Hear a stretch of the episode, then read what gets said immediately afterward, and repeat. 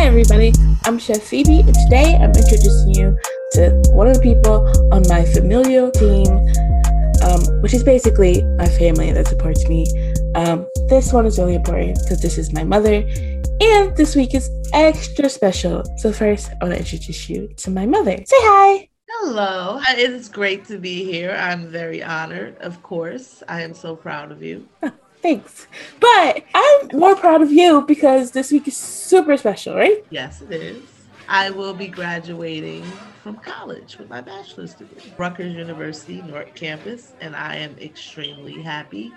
It's been a long road, and I am thrilled to say the least. Yes, I am definitely excited for you and happy. We're going to do this whole big celebration thing in the backyard. The yes, because we just built brand new fire pits, and I am very happy. And a stone deck made out of chipped marble. We did it ourselves with my son, her brother, Odie, who is wonderful also, and I'm very proud of also. So, yes, that is going to be very fun. Yes, definitely. Uh, and Odie is also referred to as Draken, which you've heard me say a thousand times because I talk about his music constantly. Yeah, the bomb. I am his mother, so of course, most of the time I call him by his Christian name. So yeah. I apologize to his fans if I sound lame, but I am his mom, so you know. No, that's fine. I just wanted to make sure we were all clear that I only have one brother.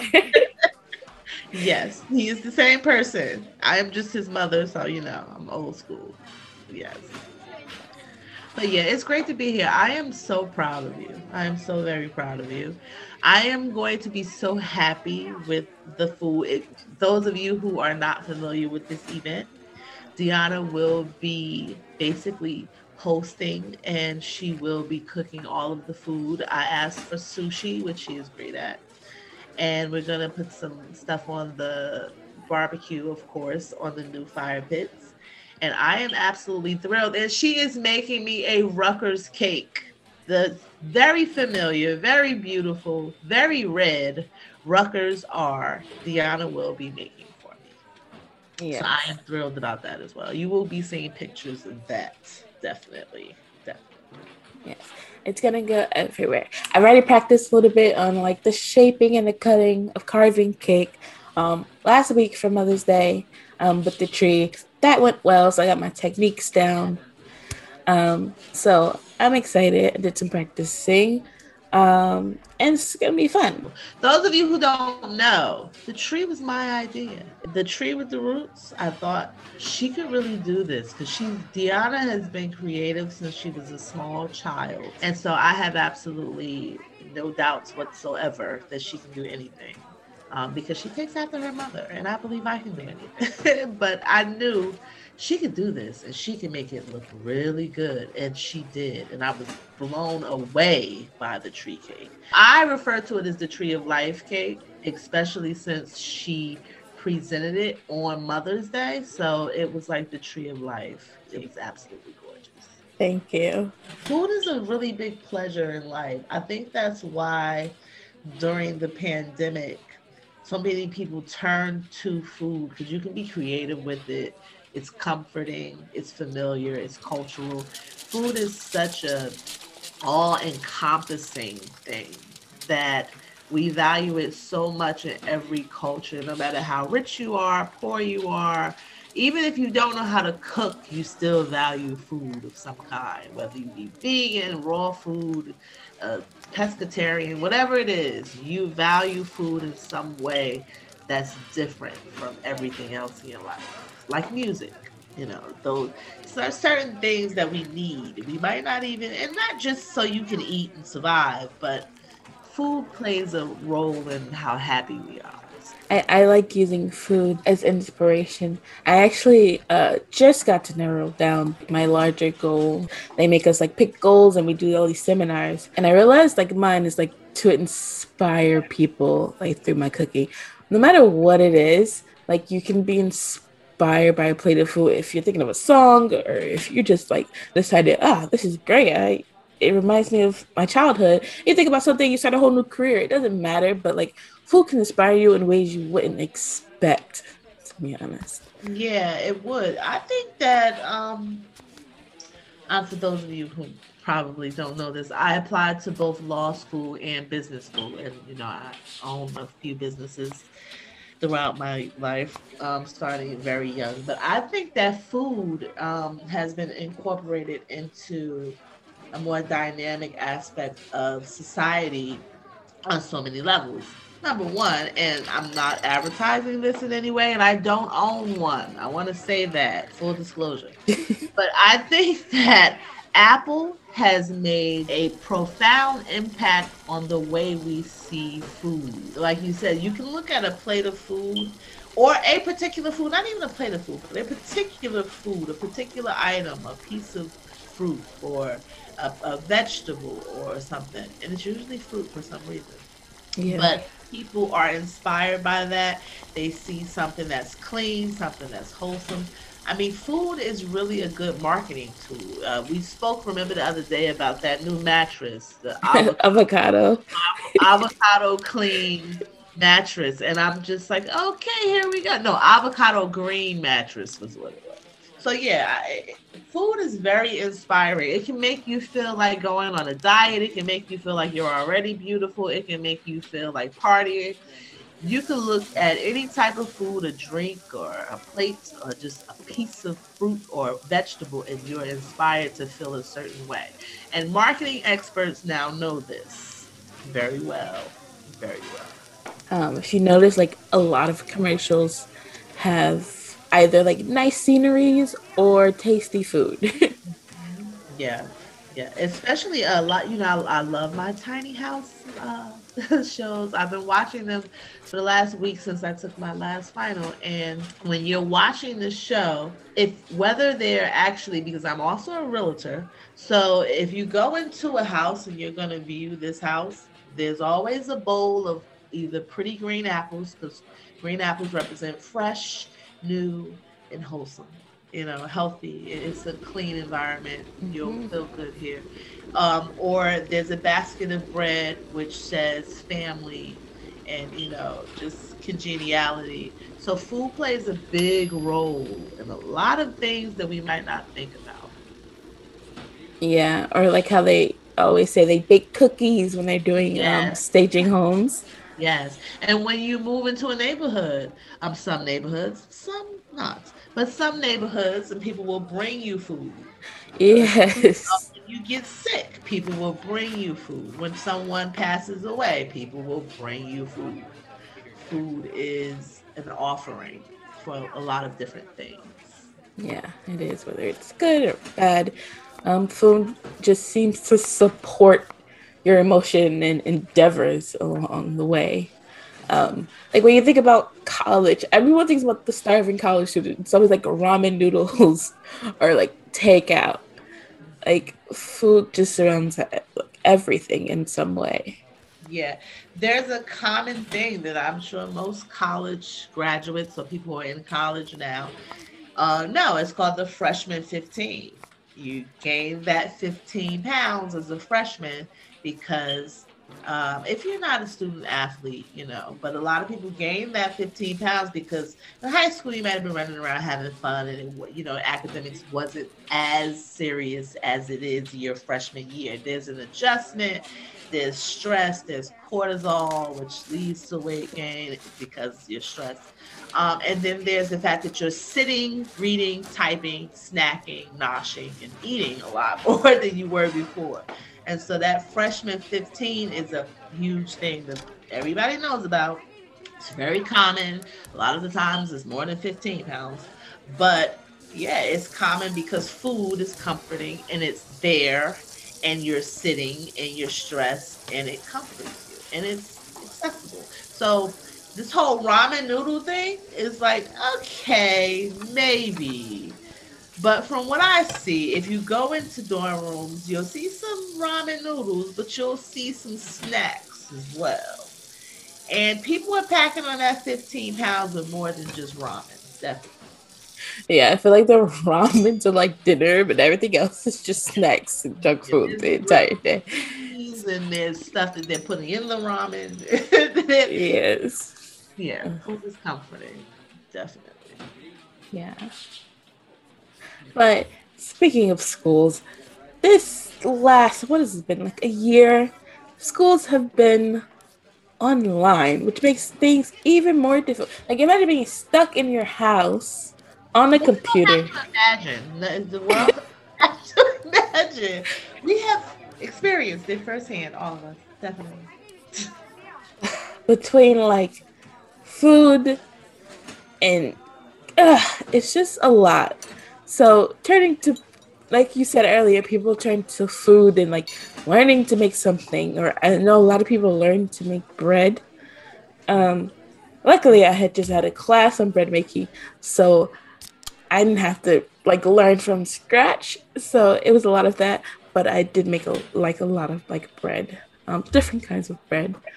Um, I think bread is a universal comfort food. It, it's it's a universal comfort food. Um, if you talk about for hundreds of years, there's been this idea that if you have neighbors or even enemies, you can kind of diffuse the situation by breaking, breaking bread. bread. Yeah. Bread, everybody gets a piece. In the Bible, it was, uh, you know, fish and loaves of bread. It, you know, so bread is the ultimate comfort food because it's been around so long, so many cultures, and you can sustain life with it, literally. So yeah, it's definitely the ultimate comfort food. So I think that's why everybody turned to it. Say bread.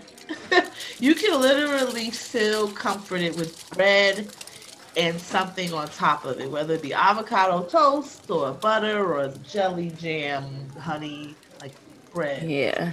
Yeah. Some olive oil. Yeah. Yeah, there's so many different kinds. Um, you can also like notice it based on like geography, different types of bread um, that they like to make. Even though like most bread recipes, you can make them almost anywhere because basic bread are the same ingredients. It's just that they decided to do something different. You get a completely different texture and different style of bread. You can kind of narrow down like where a large group of people are from if they like go deep into their like archives of bread recipes. Mm-hmm. And and what they use too, the different types of grain they use because the grain is different. The United States is not the best. We might be the worst at preserving the integrity of the grain, um, the wheat grain, even corn. We we're not very good at that. So I think bread in, in other countries and regions of the world is definitely superior because the grain that they're utilizing is superior to that of the United States. And so um, that's a really good point. I would really rather have bread that that existed outside of the United States, to be honest. The the bread at Whole Foods is pretty good because they use a, good wheat um, but then, you know, it's expensive and every household can't afford to go buy bread from certain designer goods suppliers. So, um, and it's a shame that grain, good grain, has become a designer good. Yeah. But, you know, that's the United States. That's the world we live in. But it's people like you who are focused on the integrity of the food that really can push to say, hey, this is ridiculous and we need to be health driven. And the people who eat bread in other countries aren't as fat and aren't as unhealthy and aren't as at risk for different allergies and such because they don't have the, you know, the grain that really supports wellness. And so it's people like you and this next generation of um, chefs that can really help to bring even more focus on that. And that's good. That's really good. Yeah. It's a lot about um, how to use ingredients.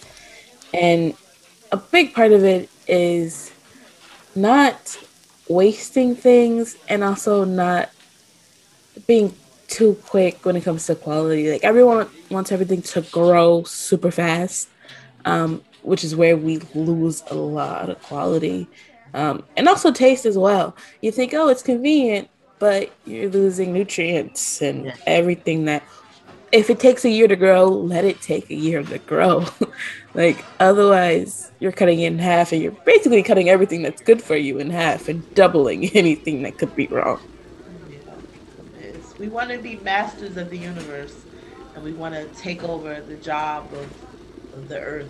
The earth has already decided how these things work, and we want to change that without changing us, and that's impossible because we we grow and are nourished from these things. So if we change that, then we change the nourishment, we change our brain chemistry, we change the DNA that we pass down over generations. I don't think people quite understand that when you change the food, you change your DNA. You change the DNA that you pass on. Um, there was a study um, when they started to spray uh, insecticides. I won't name any because I don't want you to get sued. but when they started to spray fields with insecticide back in the 50s, I believe it was. And um, it was one family, they had never had a case of hemophilia in their family, ever. Now they have several generations that suffer from hemophilia. And so, uh, what we use to grow and change and manipulate the food sources, uh, we pass down from generation to generation, and it, it actually affects the quality of life for generations to come. And not just that, but it, it affects society as a whole because we don't have people, if we don't have healthy people to run society, we don't have a healthy society. And if you compound that and, and it, it happens over and over again in several societies, we don't have a strong healthy world. And that's scary. And it all boils down to food. Yeah, it does. It's society is definitely based off food. Like with places where there aren't enough of it, or like for example, I learned this, this the other day, last week in class. Um, a long time ago, it's just like, what is it? I don't remember the other one, but lobster, pe- things that we find to be a luxury now, were given to prisoners on a daily basis because it was so much of it and it was considered just trash and the prisoners actually rioted because they did not want lobster yes. anymore Yes, I'm familiar with that. That is very interesting. I remember when I first learned that, and your father, who um, I don't know if everybody knows about your father. He's also a cook, and he he worked as a seafood manager at a very large chain supermarket when he was growing up, and we ate a lot of lobster and shrimp, and you know he was the manager, and he um, he cooked a lot of you know seafood, and so we you know, ate a lot of seafood.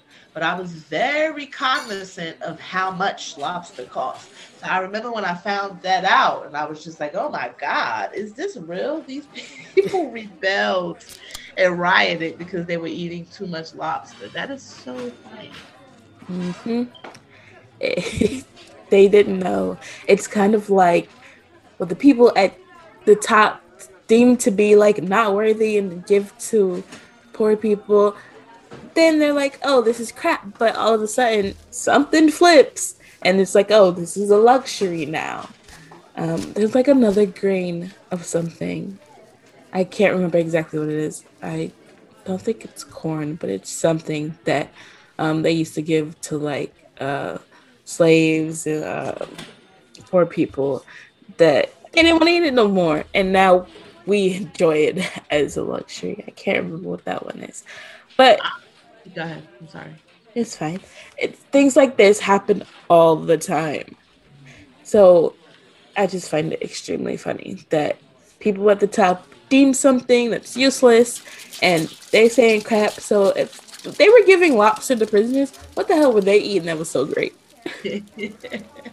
Just well, saying. Another thing that was uh, is prominent in history that fits that category um, are organ meats organ meats were not popular with upper and middle class Americans. It, it bacon was not popular either.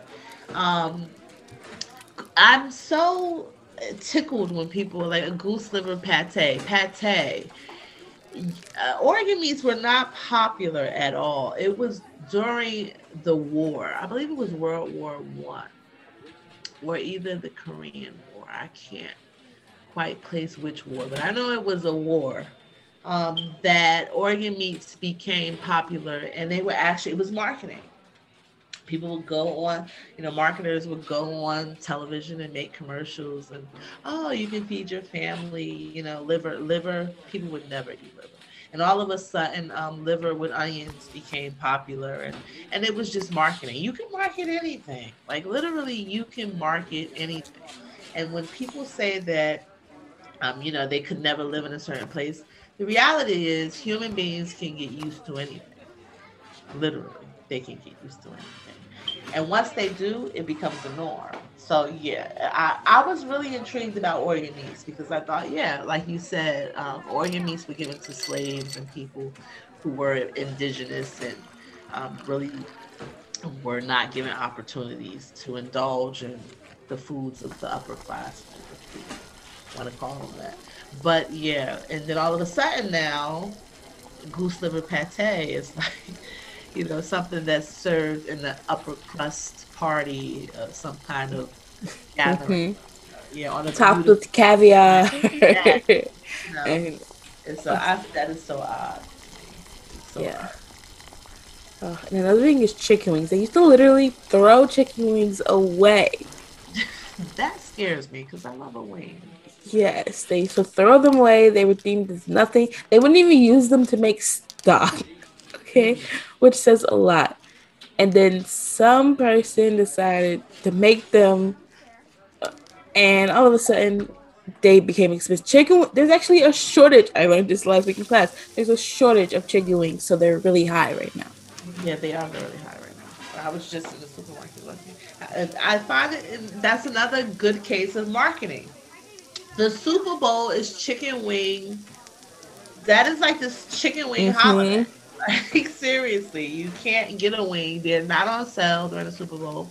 Um, some people can't even eat a slice of pizza without ordering a side of wings. Mm-hmm. So I mm-hmm. find that so intriguing. I did not know that. I learned something today, which is my favorite thing to do. So that is really funny. The chicken wing. Yes, it was trash. I was like so surprised. I'm like, seriously? Because wow. people are obsessed with them now. They are. They are truly obsessed with them. You have me thinking, I don't think that's on the menu for my graduation. I'm kind of shook. You know, I like a wing on a barbecue. Yeah. Like, on a barbie, seriously. But there's probably enough food. My God. Yes, we have a tendency to have like food for like 20 people, but there are only like what seven of us. that's a habit. That's that's something that came down in the generations because my grandmother had six kids, and so your your grandmother was used to. My grandmother is Daisy Phillips. Your grandmother is Diane. Um, it's, it's something she was used to. She was the oldest girl, so she was used to helping cook. And this wasn't a, a black family who was lacking anything this wasn't oh six kids and they struggled. There wasn't much of a struggle. There was a lot of hard work, so there wasn't a struggle to feed them. And so they ate well, they lived well, they, you know. And so your grandmother was used to cooking for a lot of people, and I was an only child. And so even though I was an only child, I learned how to cook for a lot of people, even though I only had two children. And so now it's just something we have to uh, we're actually trying to scale down and learn how to do less of that. We are.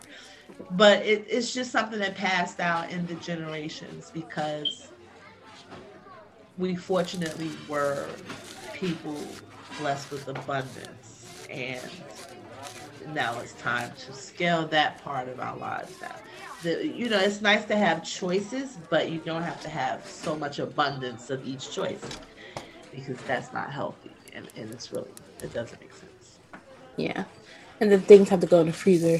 Uh, Yes. I know Gumma, which is my grandmother. I call her Gumma since I was little, and I'm not changing now. But I know Gumma usually has things in the freezer for like, for like Christmas, Yes, she does. and like she pulls it out and like, oh, I'm gonna have lasagna with Yes. something else, and like she's always ready.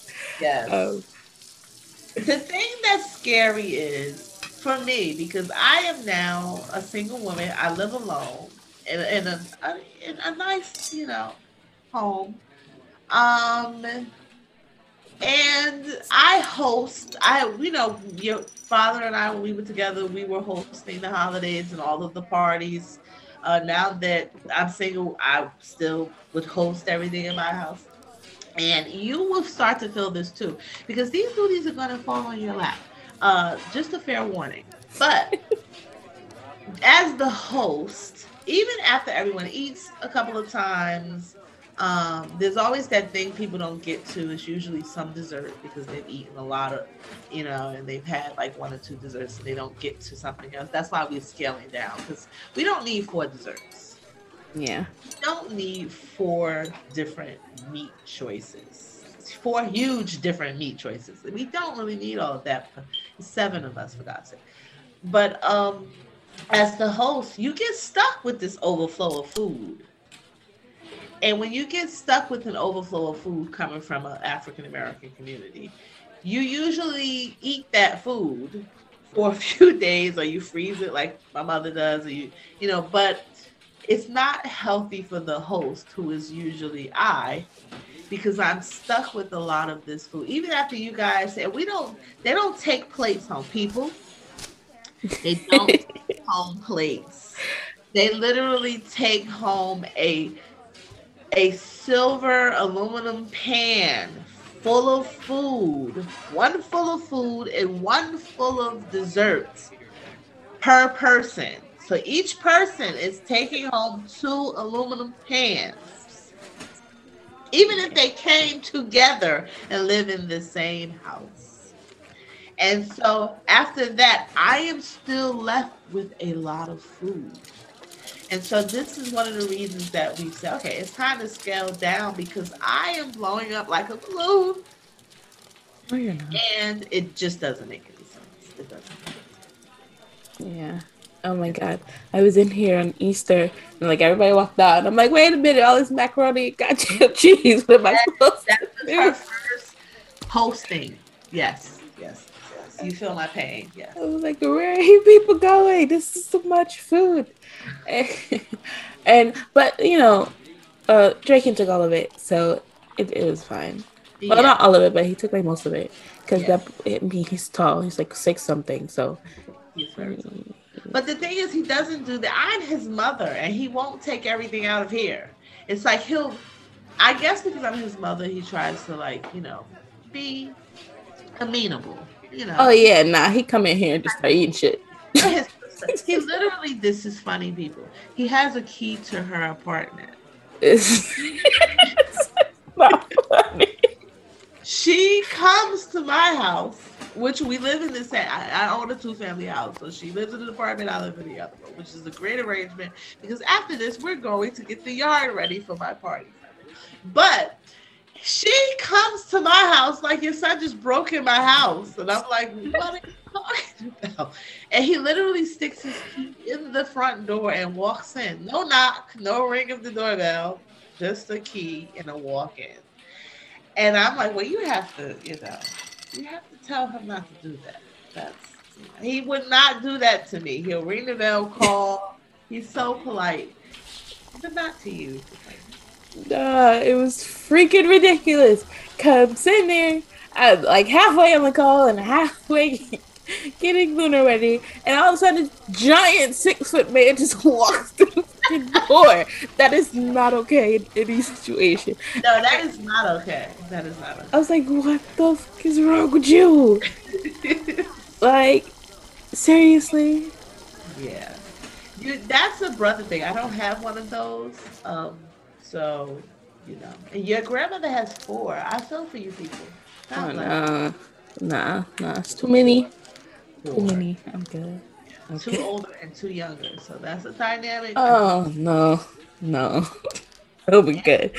and a little sister. Oh God.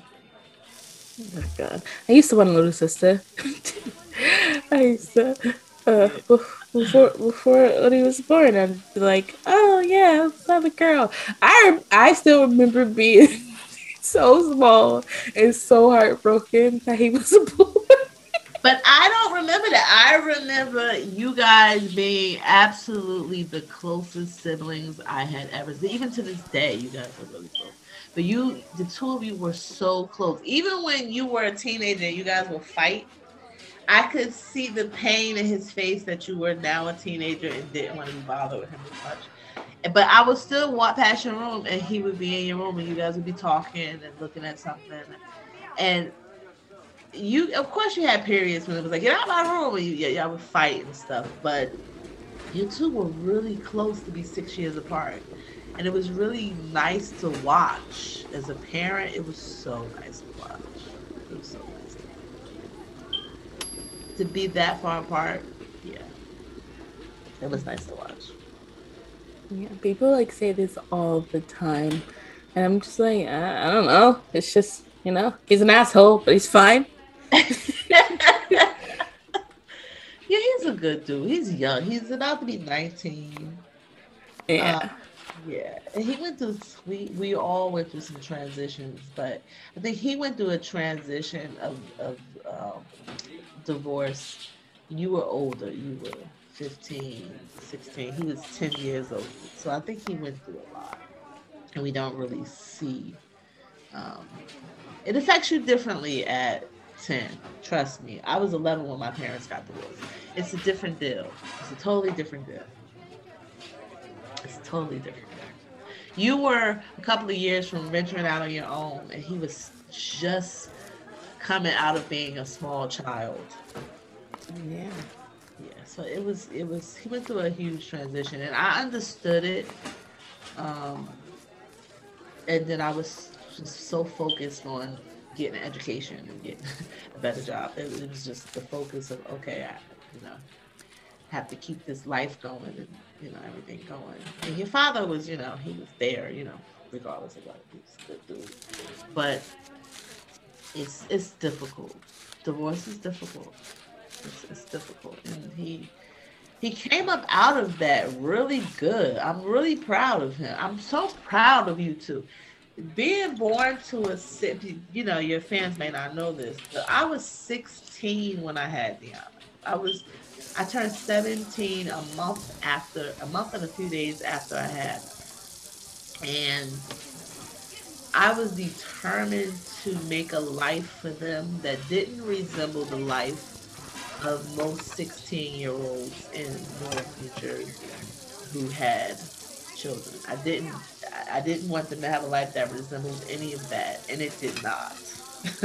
there were aspects of it that were like, okay, she's a bit much. I was a bit much because I was so scared that you guys would have a life that resembled what I had seen in other people's homes. Not necessarily mine, but other people's homes. And that was my focus to make sure that you guys did not step foot into a public school. Uh, that was a big deal for me. That took a lot of work. Me and your father, uh, that took a lot of work. I remember being 18, 18, just turning 19 years old, and you were two. I wanted to make sure education was like the top thing on my list. Well, all my friends were buying all these fancy clothes, and some of them had children too, and, and buying all the kids all these fancy clothes. And you had nice clothes. I was looking at your pictures, like, wow, she really nice. but I remember you were two, and your father and I were paying a hundred and like thirty-five dollars a week for you to go to school and we had our first little apartment. Our apartment was only four hundred dollars a month, so we were paying more for you to go to school at two years old than we were paying for an apartment. That's how important education was to me because I knew that was the only route out of some crazy lifestyle that I had no, absolutely, there was no way you were going to be subjected to that. So that was the focus. That was the focus. And that was the focus. And you guys came out great. I'm so happy. I'm very happy. I can just leave and go to a desert island and drink mojitos and leave you guys here. You will be fine. You can cook for everybody, and he can do everybody's electronic work. I know, but ma, he can do he can do all the complicated stuff. It's so funny. He can do like all type of sh- I can imagine myself doing, but then he'd be like trying to fumble plugging the HDMI port. Like, dude, it's like me and like math. It comes in handy when you have to like mentally convert convert um, ingredients. Um, like adjusting from using a scale no, from using cup measurements to a scale was a big thing. Um, but now I can't go back because scales are everything. I just, I just can't. Um, there's also like um, a concept of uh, we have like these quart containers in class and quart containers, four cups. So if I need like two cups of something, like of water or liquid, I'm saying liquid, not dry ingredients, people. Don't do this with dry ingredients. But like of liquid, I just like fill the quart container like halfway up. And this is also when like regular cooking, I wouldn't do this when baking. Mm. Um, baking is precise. But if you fill the quart container halfway up, you have two cups. I am so intrigued with your ability to cook and create and bake because I I don't know. I lost the whole loving to cook. I used to love it when you guys were little. I think it's just I loved you guys. well, I love you guys and I wanted to make things for you guys that you liked and you know, let's try this, let's do this. And that was when all the new gadgets, the sandwich maker, the Belgian waffle maker. Remember we used to, I, we had all of that stuff. And it was like, okay, let's try this. Now, oh my God, I will pop something into an oven that came in a giant bag from Costco so quickly. It is ridiculous. And just make some broccoli really thick because you can steam frozen broccoli really quickly. Throw some turmeric and a little bit of garlic something over it, and I am so very happy. I the idea of cooking, it just is like oh god. But I look at you and I'm like, did she really just make this cake and these cupcakes? It is amazing.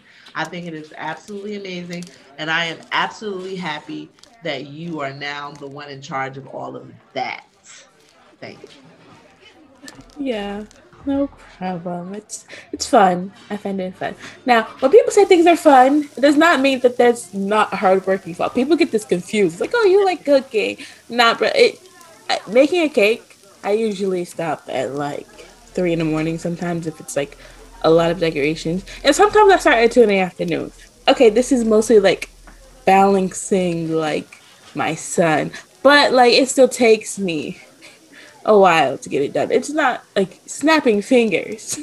yeah, I think if someone, anyone who thinks that because you think something is fun, it's easy. I think that anybody who has, excuse me, that mind state hasn't really done too much because most of the things that you really find pleasurable as a personally pleasurable take an enormous amount of energy.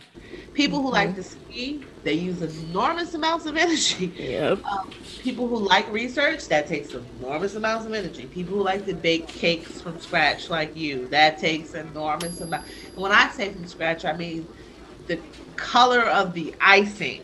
I, I'm absolutely amazed by you. Uh, so I think anybody who thinks something that you find fun is easy, they need to get out and do some things. they need to try some things and they need to experience life a bit more.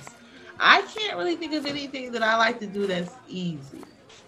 Yeah, and I like to do a lot of stuff. You know, none of it is easy. None of it is easy. Oh God. Even my son likes the complicated things. He likes these trains, but he always wants to put them together. But he can never put them together. But like he'll sit there and try to put them together. He'll get mad when they don't stay together. But like he has to have them together and he doesn't always want you to help him either. Yes. Like at that young of an age, which he's almost three, and I can't believe it. Time flies too fast, and it should rewind. Um, but he still's like this complicated thing. He was building this Lego thing the other day. I think yesterday. I like looked in his room. It was this complicated Lego thing. I just walked out. I was like, I'm gonna let him do that because it was so cute and he was so concentrating. Um, but he you tell he couldn't figure out where everything went, but he was still going. He did that for like a good 30 minutes uninterrupted. For a two year old, 30 minutes uninterrupted is like a long time. A long time. I'm yeah. telling you. That's a, a blessing. Time. That he knows how to focus for that long is the absolute blessing. But I think once he, you know, once he goes to school, because you're saying you, are going to start in school, once he gets acclimated with the idea of coaching, coaches are very valuable. So, you know, he needs, you know, he can start playing a little sport, not football, preferably. You know, oh, no, no, thank you. No, brain, no. brain is very valuable. Uh, but coaching is a, a, good thing. I just actually learned this myself, of studying for the LSAT, because I'm like my grandson. I want to figure it out myself. But an LSAT instructor was explaining that coaching is a good thing. When you play a sport, the coach will stop you when you do something wrong, show you how to get your footing or how to do this move, and then tell you to continue. They don't just let you figure it out yourself. That's a waste of time. Yeah. And I thought about it like that is so true. And it is, it was a lot of wasted time trying to sit there and figure these things out myself when I'm paying thousands of dollars for coaching. And so I thought that is very true. They will stop you and say, hey, stop right there. They'll show you how to take that step. And then they'll tell you, okay, continue. And if you don't get it again, they say, okay, stop, back up, try it again. And so coaching is very valuable. It, it, saves you time and then you can get it done right. You know, and I thought I had never thought about that before. And I'm 41 years old. So you know, you know, it's never too late to learn. But coaching is extremely valuable. So I think once he gets to the point where he's in a school setting or he starts to play a little sport, that's why kids playing sports is important um, they'll learn he'll learn coaching. So he'll understand okay show me how to do this now so i can do it correctly from then on you know? yeah. Yeah. So he'll you know. Okay. Yes i totally agree on coaching.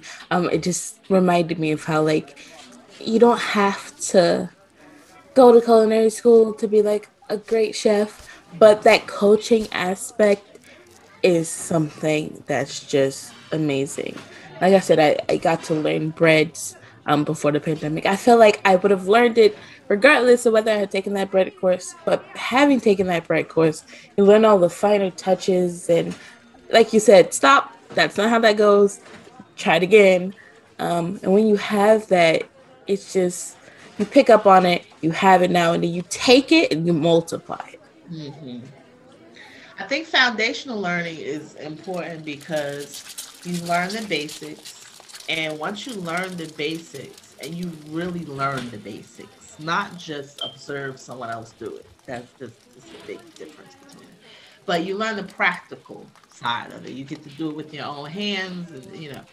Then it opens the door to creativity.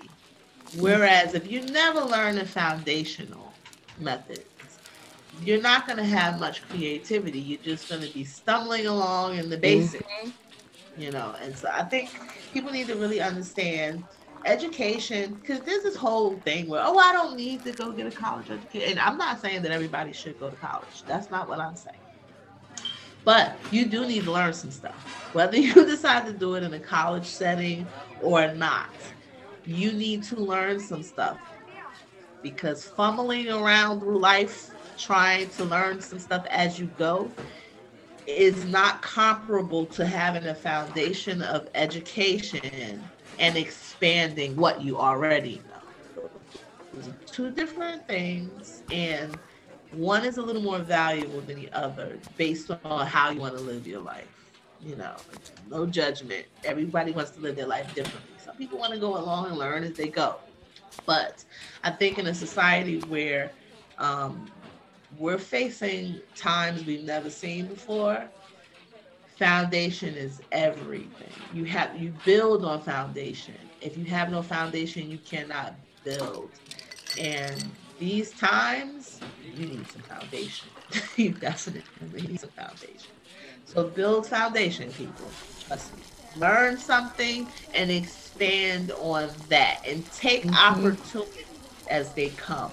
This is saying in business, say yes to everything because you have nothing to lose. So say yes. If somebody says, Can you do this job for me? Yes. if you don't know how to do it, say yes.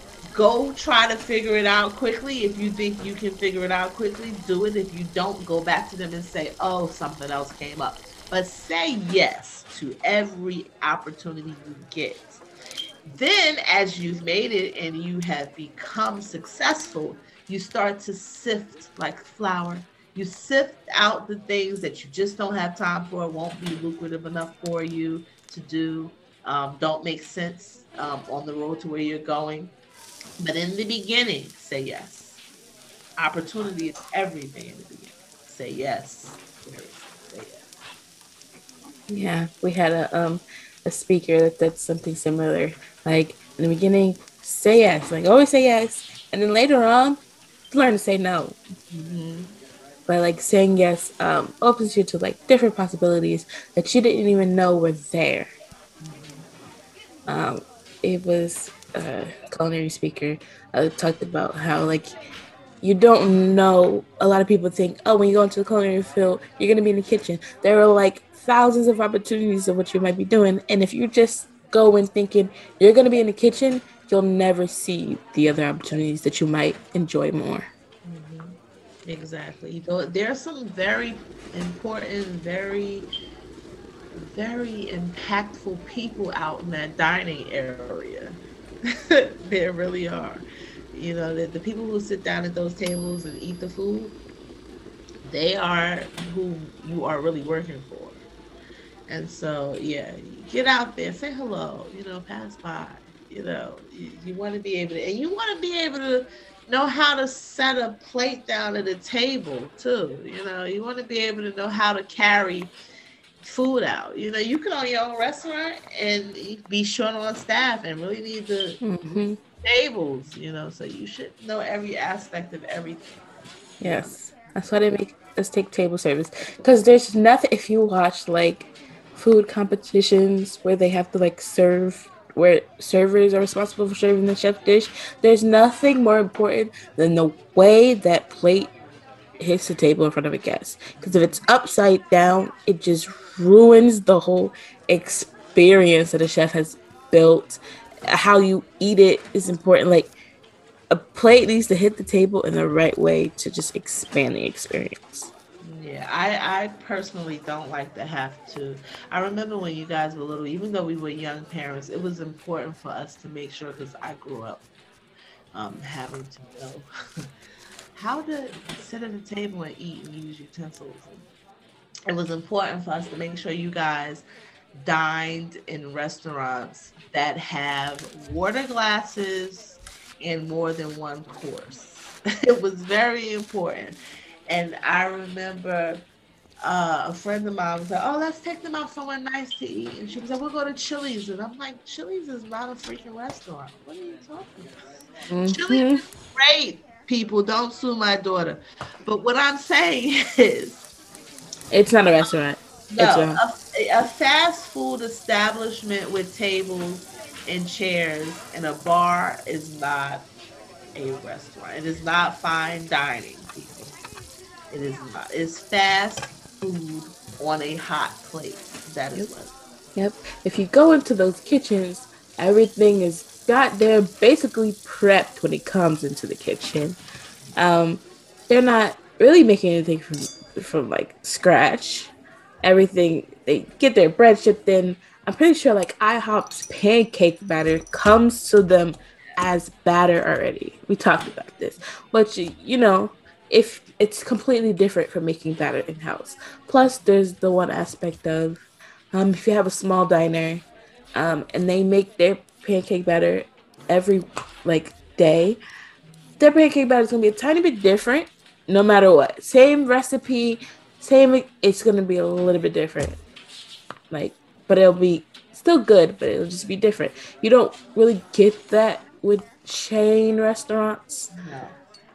It's always the same. I mean, sometimes the quality is like worse than it was before. You're trying to figure out why, but that's that's a kitchen thing. We're not gonna get into that, but it's the same. You don't get that homey, nice touch feeling. No, and the, the the quality of the the meats, the quality of the ingredients is totally hmm That's why you're getting it for that price. yes. And that's why there's a tablet where you play games at the table because you're in that type of vibe. Yeah. You're not gonna get a quality steak topped with shrimp and a side of fried shrimp for twelve ninety nine. Absolutely not. that First of all, it's more than twelve ninety nine worth of work in the kitchen to peel and clean all these shrimp alone. Trust me, I've done it a lot. Did a lot of seafood this semester. Yeah. Twelve ninety nine ain't cutting it. No, it is not. And I, I just look at the. I it, I remember saying this to you guys years ago. Before I think it was before you even went into culinary. And I remember saying it to my mother when I would look at the commercials and they would have commercials for steaks and their particular restaurants I'm not going to name, but they would have pictures of steaks and ribs and, and a corned beef or pastrami or something of that nature and you could visibly see that that is not the texture of that cut of meat. And I remember saying, "Oh my God, there's going to be gen- a generation, a few generations now, but a generation of kids and people who think that that is what a cut of pastrami looks like." They're literally not going to know what that meat is supposed to look like because they're watching this commercial and they're thinking that is quality meat. hmm And that bothered me so much because I'm like, what is that? That that doesn't even resemble what they're calling it. But there's going to be a generation of people who think that that is what it is. And if you really think about it, I'm sure that I'm, I was susceptible to that too. I was born in 79. So the generations before me were probably looking like, that is not what that is supposed to look like. hmm you know? But it's even worse now. Like, that is not a rib, people. It's not a rib. Oh my god, it's not. First, oh my, I'm not. I'm not gonna go there because I'm You not gonna. We don't want to get sued. I haven't finished law school yet. I'm not gonna go there. But it's just not. Um, God, even if you make them at home and you make them not well, it's gonna taste better than those. Yeah. Promise you.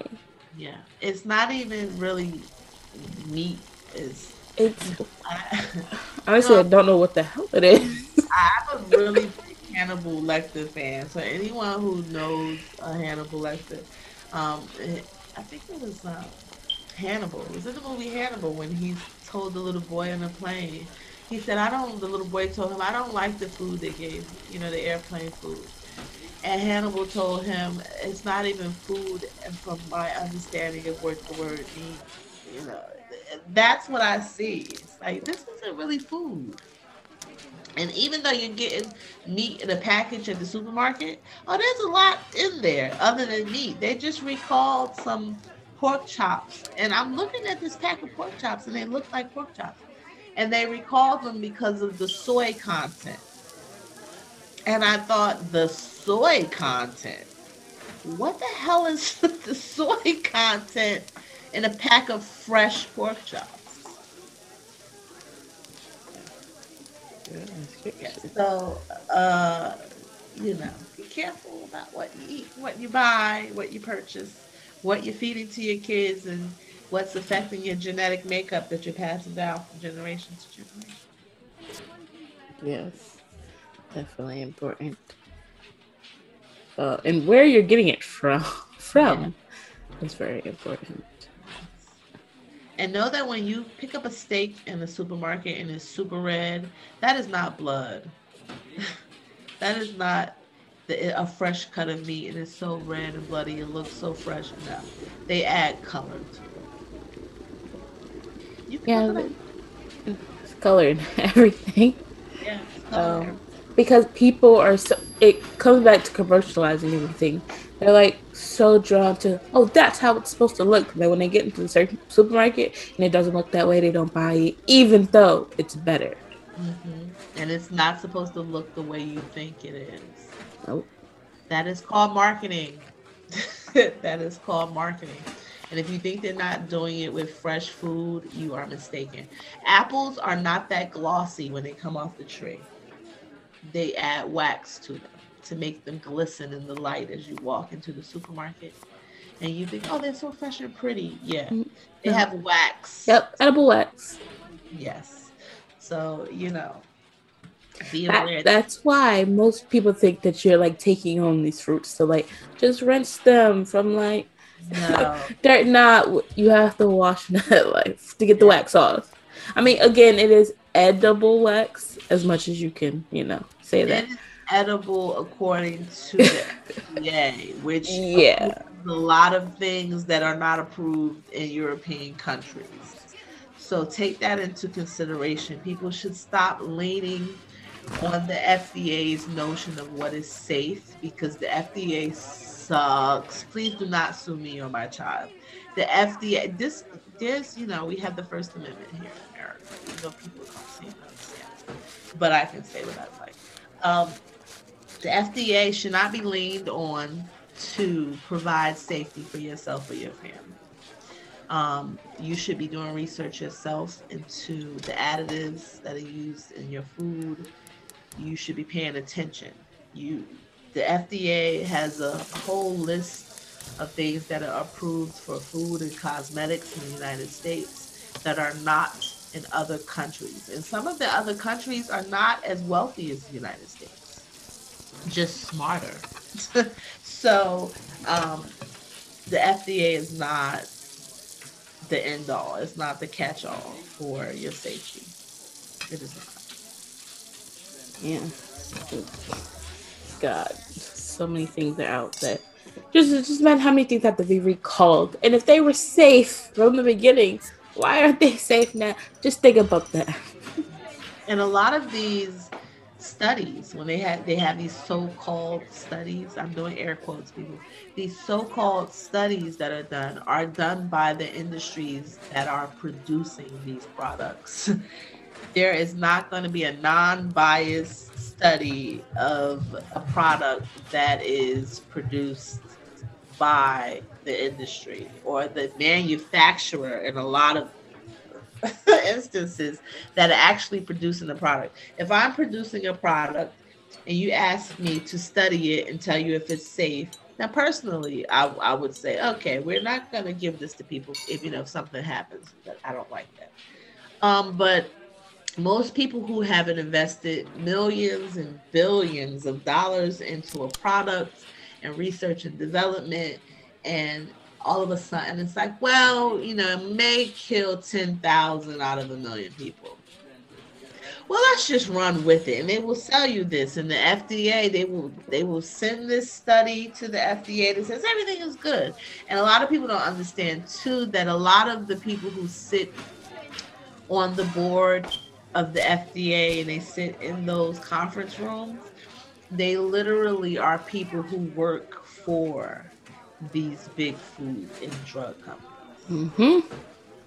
There's a severe overlap of authority when it comes to finding out what is valuable, what is safe, and selling you things. These people work for the FDA and for the companies that are selling you things. That is horrific to be quite simple. horrific. Yeah. People don't realize that a lot of the companies who are selling these things are also on the board of testing them. Yes. Which means uh, yeah, and they're also in Congress. Yeah, they're also in the, the halls of Congress and all those places that you think they should definitely not be. They are there. Yep. Yeah. yeah. Scary. So, say something that's cheerful after we've just totally wrecked everyone's day with the fact that the governing board of trustees who's supposed to be helping them decide what's safe is not. Apples are still good for you even though they're shiny. Yeah, you can do the apples. Uh, they make great apple pies. If you add some ginger to that, it brings it to another level. That's great. That's great. Um, yeah. I don't know. It, you gotta be aware of these things, but not stress and drown in them. Because if you drown in them, you won't be able to get to land. That's what I'm saying. Live. You gotta live, people. You gotta live. Bite that apple. Go ahead. Okay. Yeah. Rinse the wax off, then bite it. Wax with some baking soda. Soak it in some baking soda for a few minutes. You know, baking soda removes a lot of toxins that they spray. And, you know, baking soda is great. It's a little better than vinegar. Yes. Also, I know many people are aware of this, but like, you should not be washing all of your fruit at once. No. You should be washing it as you eat it for starters, if you have your grapes in the refrigerator and you wash them all when you come home, they're likely to go bad and grow mold faster because moisture grows bacteria. You wash them as you eat them and they'll last longer.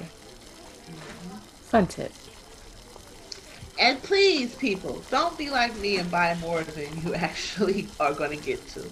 Because I'm really starting to cut down on food waste. Um, having raised two children in the home of four people um, I'm slowly getting used to just buying enough for one person, and we waste a lot of food as Americans.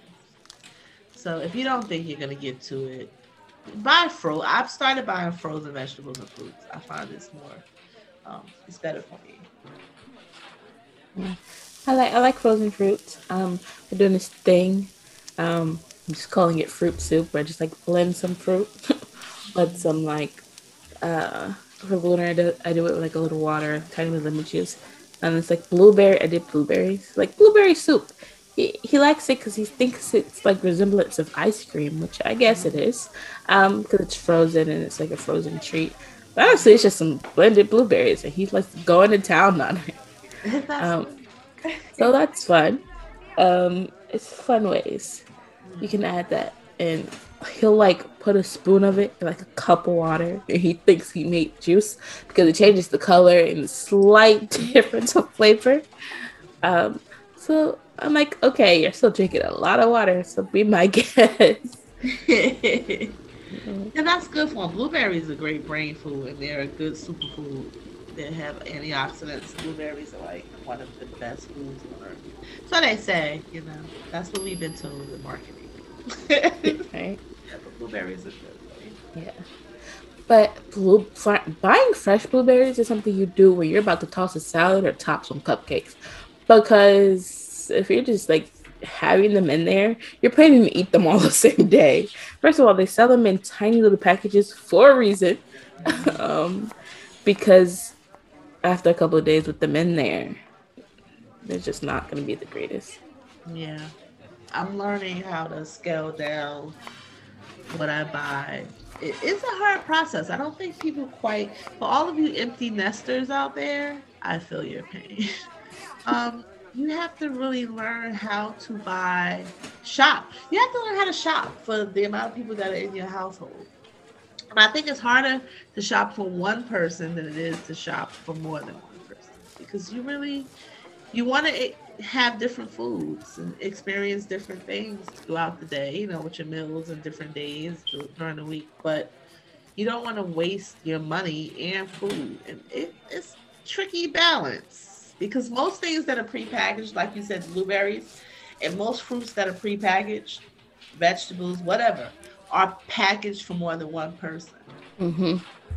And so it's like, oh, and then if you go and it's like, oh well, just buy one or two, you know, you can't buy one or two strawberries. you can't. Yeah. Buy, you know, so it's it, you know it can get expensive to you know shop for one person when you're buying enough for three. yeah. And you have to kind of eat them all. Yeah, like that's the thing. Like when you go to buy fruit, you have to buy like what is it, like a pound of grapes, yeah. a pack of strawberries, yeah. and like fresh fruit the shelf life on that is not long. So unless you're making like smoothies every morning, you're just like, oh god, I should eat these grapes. I gotta eat these strawberries. I like, have, yes, I have gone through that stress. Uh, I have been on the phone with your grandmother, like, I need to eat these grapes. I, I still have. like, that is not, and, and, especially if you buy a whole watermelon. I tried the buying, like, you know, pre cut watermelon and fruit, but, you know, there's a lot of listeria and different things going on. You know, so it's kind of scary. And so if I buy a whole watermelon, that's one of the things I can get down because I love watermelon, especially during, you know, if I'm working outside during the day or something like that. But depending on the size of that watermelon, it's like, oh my God. And then I end up saying, oh, here, I send some to my grandson because Luna loves watermelon. Oh, yeah. And it's not a black thing, people. Watermelon is great. Yeah, no, it's fantastic. And it's one of the best sources of um, your uh, potassium. Like, it, it has so much more potassium than people think. And it counterbalances sodium. So if you're having like a party, if most party foods have a lot of sodium, have some watermelon. Seriously. It will counterbalance. I'm also a nurse, people. it counterbalances the intake of sodium. That potassium will help you get rid of the excess sodium. Yeah. Yeah. That's great. Yeah. Speaking of parties, totally excited about this one. Um, because you're definitely graduating with high honors. I am graduating um, with. With two um, honor societies? Yes, two honor societies. Yes. So like that's great. That's fun. Yeah. Um, so we're gonna be doing a lot of heart celebrating because um, college is no joke. just so we know. So like all the people who are like, I don't know if I'm gonna celebrate. So I'm telling you, celebrate whatever you do, celebrate it because all those achievements are worth achieving. They are worth a celebration, even the smallest ones. You will, you don't want to die having regretted something, and you will regret not celebrating your achievements. I am telling you this. It is the truth I do not want to suffer an old age thinking I should have had that party with that cake. That is not something because you it's a lot of hard work and especially through the pandemic and working. There were times I worked as a nurse for 60 hours a week and I was taking five classes. You know, that was major. And I went to school the last two years every single semester summer winter spring and fall i did i have not had a semester off in two years while working as a nurse and being renovating a, a house and renovating a house i renovated two kitchens and up here the kitchen bath the entire apartment up here yeah it has been a long road all as a single woman and I was a landlord for three years before Deanna so gracefully decided to join me. Thank God. Um, it has been a long, exciting, and I was a real estate agent. Yeah, I made some nice money there too for year. Um, but I had to scale that down because you have to know what opportunities to take based on the time that you have and what you need to get done. Mm-hmm. And so it has been a wonderful, wonderful three, four, 10, 20 years. but this is a celebration we are going to have. And yes. we are going to do it well. Yes. Yes, yes, yes. Yes. And on that note, we have a lot of prep to do because this party is in two days. Um, and as we just explained, our parties are a lot. So, yes, we're gonna go prep for that. Um, oh god, closings are like my weakness. Even in speech class, closings are my weakness. Well, you know, you just gotta um, just sit down and start writing some closings out. Just write three or four lines, like 23 or four liners. You know, just you know, writing is my thing. Um, just sit down and just write them out, and and you'll different words will come to you, different feelings will come to you. Just think about um, how you would close for different guest, you know, what you would say. Yeah. like this this episode was kind of random, but not. Yeah, it had a linear feel. First of all, that's all the episodes, so I don't know what to tell you. This was nothing new. They all start like this. yeah, but this is a new thing for you, and so yeah, we evolve. You'll evolve. If you're not evolving, you're dead. So thank God for evolving. Um, right. yeah, and you'll get better at it. That's all. You know, you get better at it. Yes. And don't don't.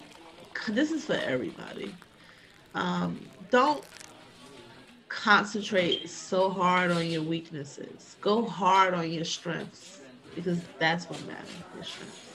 And you're strong and you're creative and you're a go-getter like your mother. So you know, you'll be fine. It'll be okay. Thank you. Yes. Oh, we're definitely gonna post. I'm gonna post pictures of the fire pit um, on my website because that was a fun today project. So that'll be up. We can take some today while we're out there. And the chairs that we just we just OMG.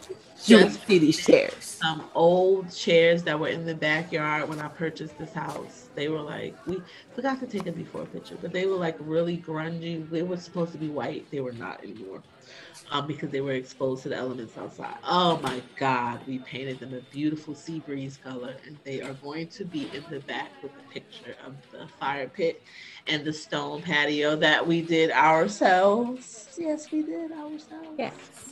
Oh my God, we have to finish filling them. Oh. Yes. Okay. Yes, so we're gonna go and get to all of that along with other preps. I will see you guys next week Again, I'm Chef Phoebe, and this is Chef Phoebe's Whispers. Say bye, Mom. Goodbye, everyone, and thank you for joining us, and enjoy your weekend. Bye. Love you.